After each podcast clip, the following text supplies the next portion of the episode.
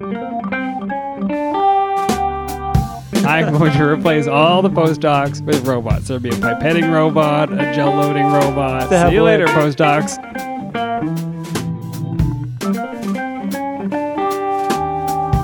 Welcome to Hello PhD, a podcast for scientists and the people who love them. Today on the show, we explore a new labor law and how it's boosting postdoc pay. Wahoo! wow. Oh, stay with us.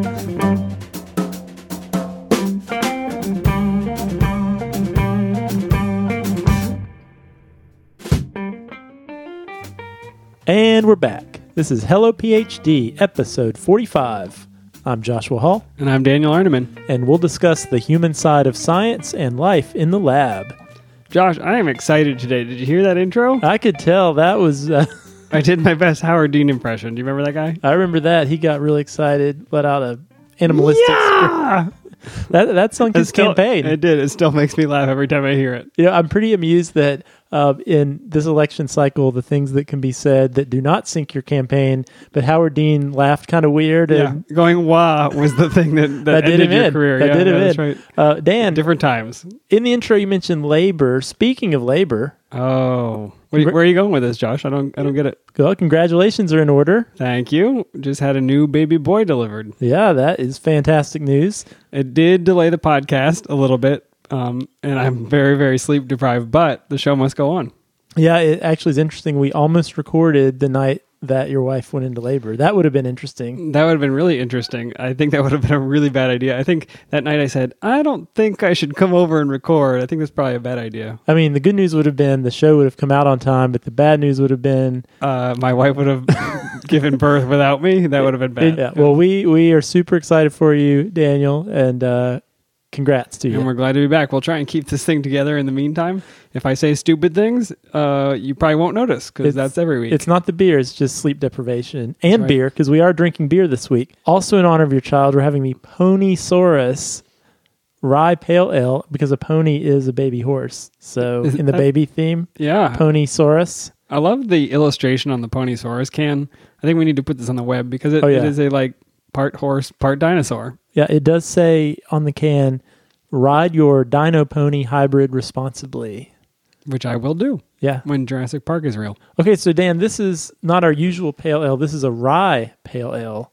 So uh, it's feeling very Belgian to me, and I don't know why. it originates from Germany. So let me just read the, the marketing speak on the can. In the 15th century, Germany decreed that rye could only be used to make bread, not beer.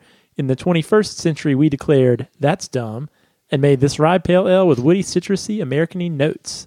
Take that, old German dudes. 15th century Germans. Yeah, so apparently the Germans, I don't know if you know your grains very well, Dan. I know some. I have baked bread before. Well, so apparently rye is a little bit of a hardier grain as far as growing conditions. It can grow in sort of drier, less nutrient rich soil than say a barley or Sounds like- even a wheat. Sounds like a useful plant to have on hand. Yeah, I think so. So the Germans thought, hey, that would be awesome if under poor growing conditions if we could make beer out of rye.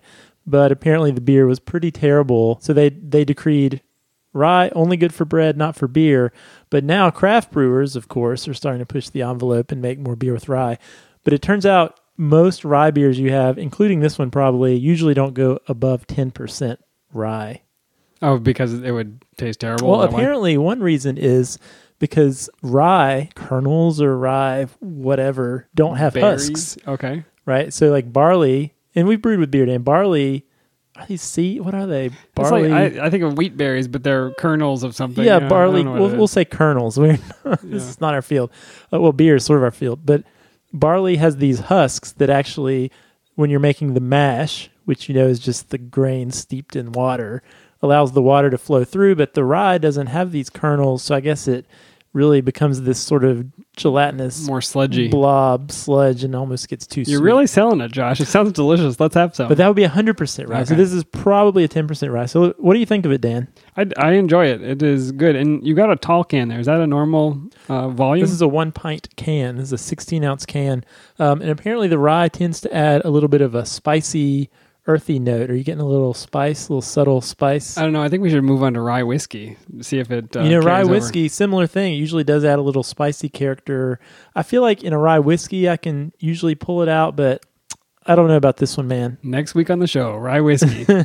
Someday we will. We'll run out of beers to we'll drink. figure it out. All right, Dan. So Some other people got good news this week, not just me. they did, and I feel really good about the big news in science training world.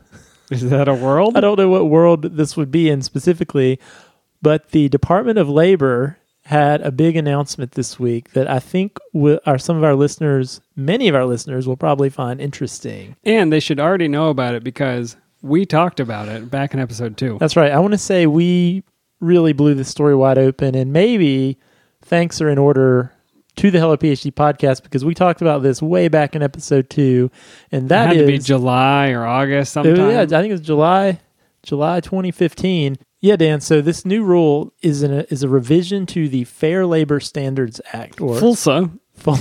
Fl- Flossa, It- Fla- Flosa. Yeah, sure.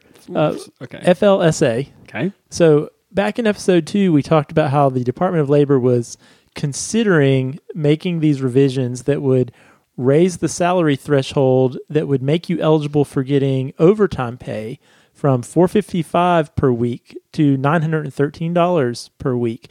And so that's a yearly salary of $47,476 per year. So what this new labor law would mean is any employee who makes under $47,476 per year would have to be paid overtime pay if they worked more than 40 hours a week. And as we astutely pointed out, I've noticed some people that make less than that.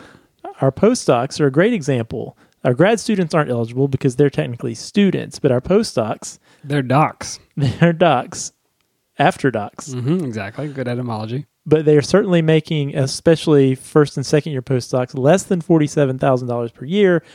And most postdocs I know work more than 40 hours per week. And so this new FLSA revision, estimates say this would now include about 40,000 junior scientists, postdocs, who would now be eligible for overtime pay.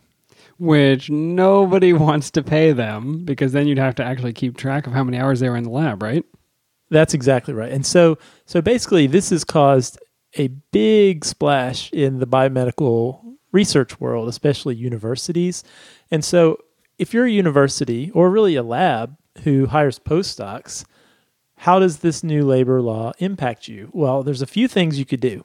So if you're an employer of postdocs, you could just pay time and a half for overtime work. Yes, but then again, you have to keep a time card and make sure that everybody fills it out and turns it in. And I've never been to a university lab where anybody did that. Well, Yeah. actually, that's not true. I think the lab techs um, often filled out timesheets where I worked. Yeah, often they do. They're typically a different class of employee, but um, you can imagine it would really be a cultural shift and just a lot of bureaucratic work to have postdocs filling out time cards every day. Yeah, and if you're incubating your gel or something, do you fill that out or, or Yeah. you work? I don't know. You know, I'm trying to think what motivation this would give to me as a postdoc. If I knew I was going to make time and a half for hours over 40, I started the autoclave, clock's ticking. I know I might have actually worked more hours knowing, oh, I'm in the money now. I'm- Sign me up for those overnight time points. exactly. Yeah. Let me just hang out a little while. Twenty five dollars an hour. Um, so okay, that's one unlikely scenario. Another scenario would be to limit workers' hours to forty per week. That's one thing that other employers um, in other sectors likely will do is not allow their employees to work more than forty hours a week. Well, I mean, this doesn't work. Like, oh, don't worry, my my gel's in the secondary antibody. I'll just go home. Like, you can't do that. Yeah, totally unrealistic.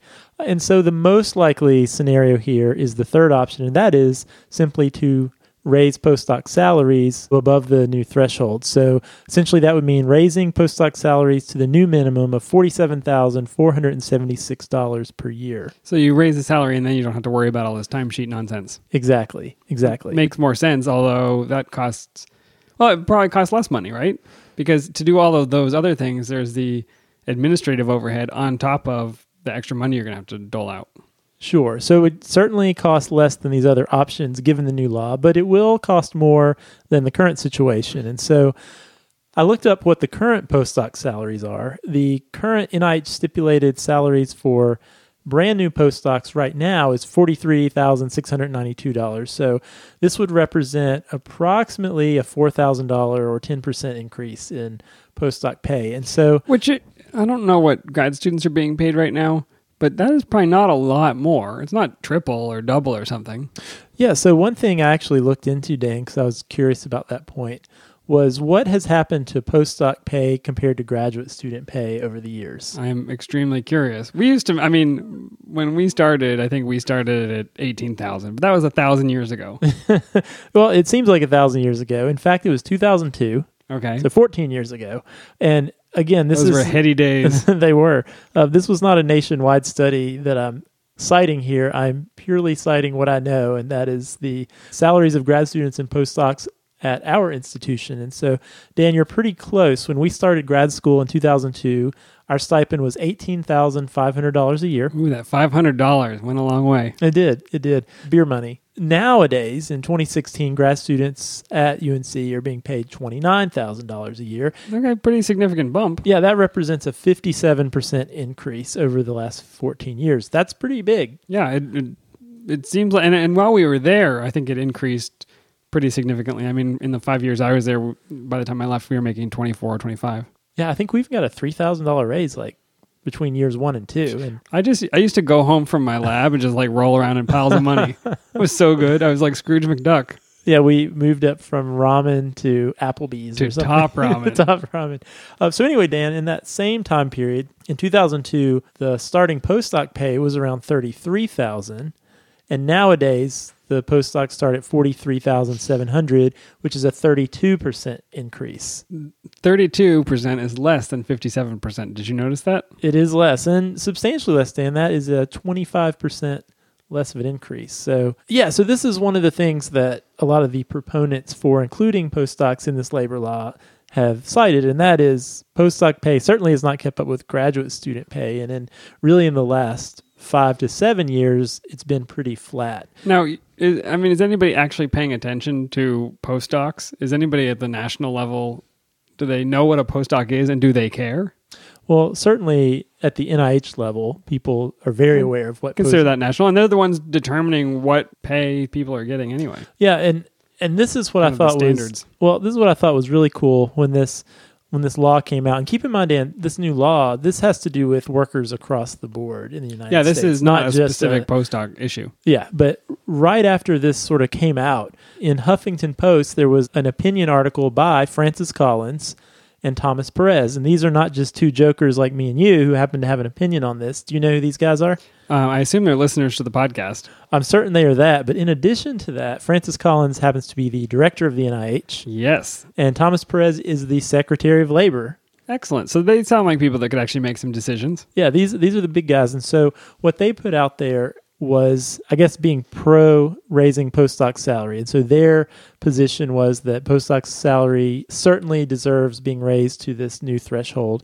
Uh, one of the things that they they said in their article biomedical science by its very nature is not work that neatly falls into hourly units or shifts. So from our vantage point it seems that the only option consistent with the professional nature of scientific work is to increase salaries above the threshold and actually dan do you remember back in episode 11 I don't.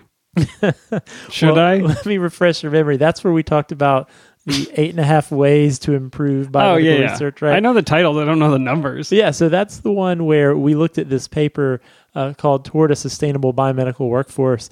And in that one, the recommendation from, you know, when they collated lots of different, um, I guess, analyses on the biomedical workforce, was they recommended increasing postdoc pay to $50,000.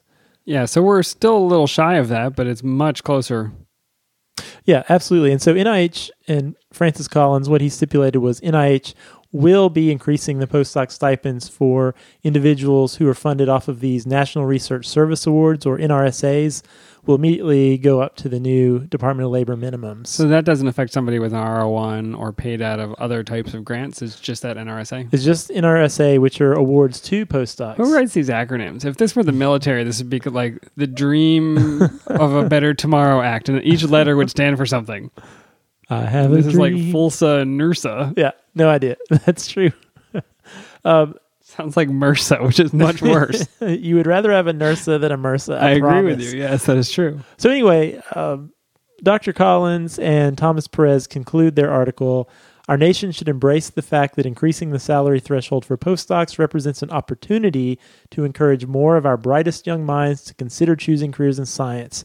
Biomedical science has never been more exciting or promising than now, and we need to do all we can to support the next generation of scientists. Yeah, I actually read this article and I enjoyed it. It was in uh, the Huffington Post. And what I uh, particularly appreciated was right at the beginning where they try to say what a postdoc is. You ever read an article where you have background information and, and you know that it's being written for a lay audience they may not know? And so hearing them describe, they're like, a postdoc is like a junior scientist. They're not quite, they've got a, a doctoral degree, but they're not exactly ready to start their own lab. It's like, you know, explaining it to your five year old. Explain like I'm five. Exactly. What is a postdoc? What is a postdoc? What even is that? I bet that would generate some pretty amusing Reddit responses. I think so too. What is a postdoc? Well, they they tackled it. Yeah, they did. So they, you know, they brought up some some interesting points of view, and you know, obviously the work doesn't fall neatly into hourly units, so you know, the limiting to forty hours a week isn't enough. But I guess as a counterpoint, I was looking at a, a Nature response, I guess a Nature news article response to this labor new labor initiative. Let me just quote this. As postdoctoral researchers become more expensive, laboratories may begin to cut back on the number they hire. And so, um, this Georgia State University economist was pointing out that one result of this new labor law could just be fewer postdocs. I mean, this makes a lot of sense. If your grant is a certain size and you have to pay more for each person on it, and, and the people are what cost money in a grant, Mhm. um, effectively, you just can't afford as many people. It makes sense. Yeah, and what was interesting about this Nature, and we'll we'll link both of these in the show notes, but um, this Nature news article was that despite the fact that a an outcome could be fewer postdocs, this economist argued that that could be just what the biomedical environment needs, and so Oh, nobody disagrees that it's going to happen, but it might be a good thing. Well, so I guess what what she was saying was that a result could be that there are fewer postdocs, but that actually might not be a bad thing, uh, because apparently Nature did a poll of twenty thousand readers in 2015 and found that scientists were eager to see more permanent staff scientist positions created, and But, so but why would you believe that there'd be more permanent staff scientist positions? Like, what would what would lead to that outcome as opposed to just hiring fewer people overall? Well, I guess the idea has been people we've known for a while, and this was in that sustainability of biomedical research Episode 11, if I episode. 11 also this kind of vacuum that exists where there are a number of people who would like to have these staff scientist positions beyond their postdoc, but they just don't exist. And so um, this article indicates that that change, more staff scientist positions, has been difficult to implement while postdoc salaries remain low. I see. So as long as I classify somebody as a postdoc, I may as well pay them a smaller amount. And no matter what job you're doing, I can give you this title, and now I don't have to pay you as much. Whereas if you're going to get the same amount as a staff scientist, I'll just hire you as a staff scientist, and then you don't have to move on after three years. Yeah, absolutely. And so, to quote this article, if postdoc salaries were raised, it would make the relative cost of postdocs more expensive and make staff scientists relatively cheaper. Postdocs have been seen as a cheap substitute. You know, I guess. And it's interesting. I'd have to see how it played out. yeah, I think a lot. Obviously, a lot of this is total speculation at this point. Um, although I would have to think, take home message is postdoc salaries. I believe have been too low for a while. Yep. If you think about a postdoc, this is a highly trained individual uh, working in a highly technical environment, and you know, with a starting salary in the low forties, I would have to think compared to other high tech industries, it's kind of a joke. Do you want me to tell you my prediction? What's your prediction, Dan? In every other industry where labor becomes very expensive, this is happening in fast food right now as minimum wage goes up. It's happening in every manufacturing industry. Robots. I'm going to replace all the postdocs with robots. There'll be a pipetting robot, a gel loading robot, a PC. There already is a PCR robot. That's true. Uh, we used to have See you one, later, postdocs. We used to have one, and it broke all the time. Yeah, well, that's fine. then you can hire a guy to fix that for much less than you're paying your postdoc, or probably much more. Who knows? Robot postdocs. Somebody make a fortune off of that. Ah, it'd be so good. Yeah. Uh, so I, I'm really interested to see how this plays out. I think in the short term, though, postdocs would have to be celebrating um, at the thought of getting raised. And one thing I haven't mentioned, Dan, uh, this new law goes into effect on December 1st. Okay, just in time to be rolled back after the election. There you have it. I'm, I don't know why I'm so pessimistic today. It's because you're sleep deprived. Is it optimism? I don't- I'm, I'm looking forward to the robot postdoc future. Um, yeah. So Sorry, Okay. Josh. I'm throwing you way off. You know, Dan, one, one last thing I want to say, though, is this postdoc salary thing. Just thinking about, and we talk a lot on the show about kind of the mental health of, of people and just people's own sense of self worth. I would, I would think that to some degree, this relatively low pay for postdocs has some kind of significant psychological impact. You know, you've spent a long time getting your PhD. You know, you're trying to get your career off the ground. We heard some of this back when we interviewed postdocs, and there you are feeling like you're in this holding pattern of your career pay is low. It's hard to even really support a family if you're starting a family on this postdoc salary, and it can be really frustrating. in your mid or late 30s, and you feel like your your salary's stagnating. So maybe increases like this will give postdocs a little bit of a mental boost that they need. Also, Yeah, scientists are economical creatures as well. And if I'm looking at two jobs, one in academia as a postdoc and one maybe in industry, you know, there's some percentage that are going to take the higher paying job, even if it's not exactly what they want to do. And so I'm sure we are losing great scientists from academia. Um, and I guess that benefits industry. Yeah, one one last thing. I'm a big fan of Francis Collins. I think he's a cool dude. Uh, but I would push back a little bit on.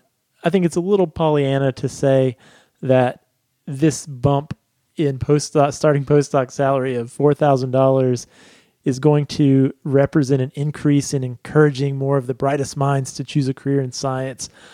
I have a hard time imagining that that's enough of a carrot to say, you mean after I'll seven years of training, I can make 4,000 more dollars, yeah. forty-seven thousand Yeah. instead of forty-four thousand? I think that's a little overstating things. Kids will dream of it at night. It'll be amazing.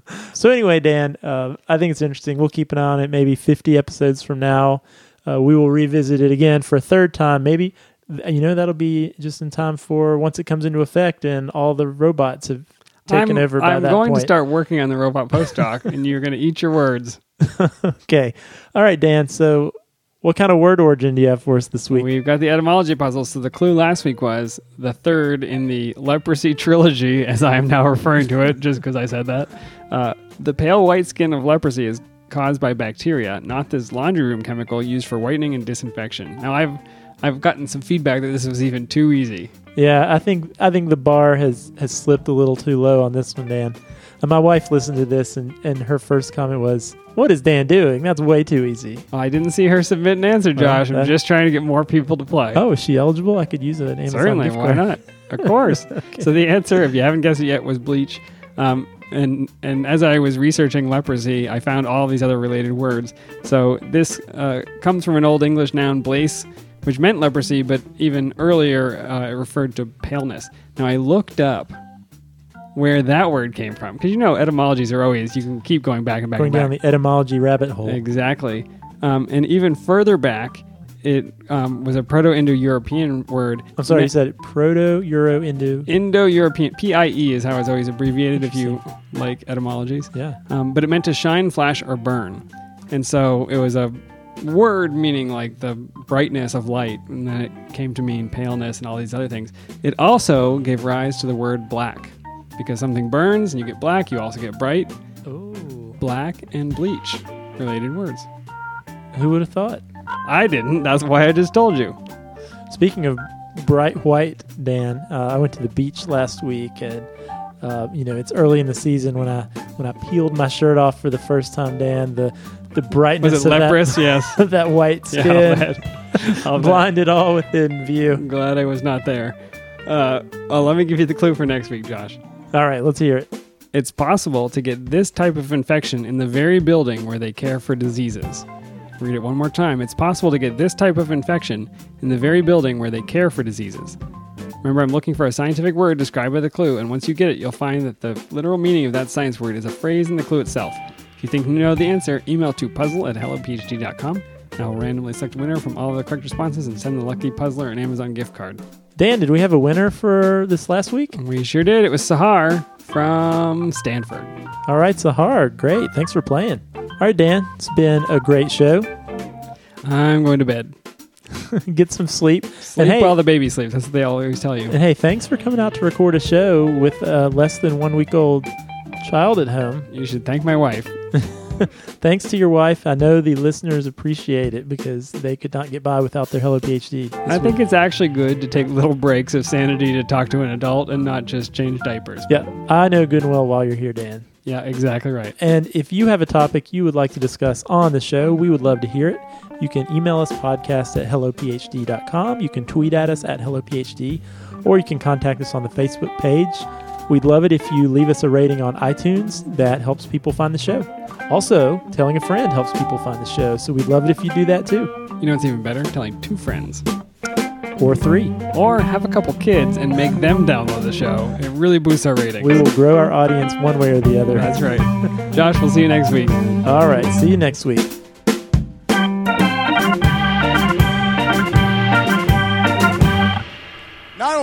Going to New Hampshire, Tom Harkin, we're going to South Carolina and Oklahoma and Arizona and North Dakota and New Mexico. We're going to California and Texas and New York. And we're going to South Dakota and Oregon and Washington and Michigan. And then we're going to Washington, D.C. to take back the White House.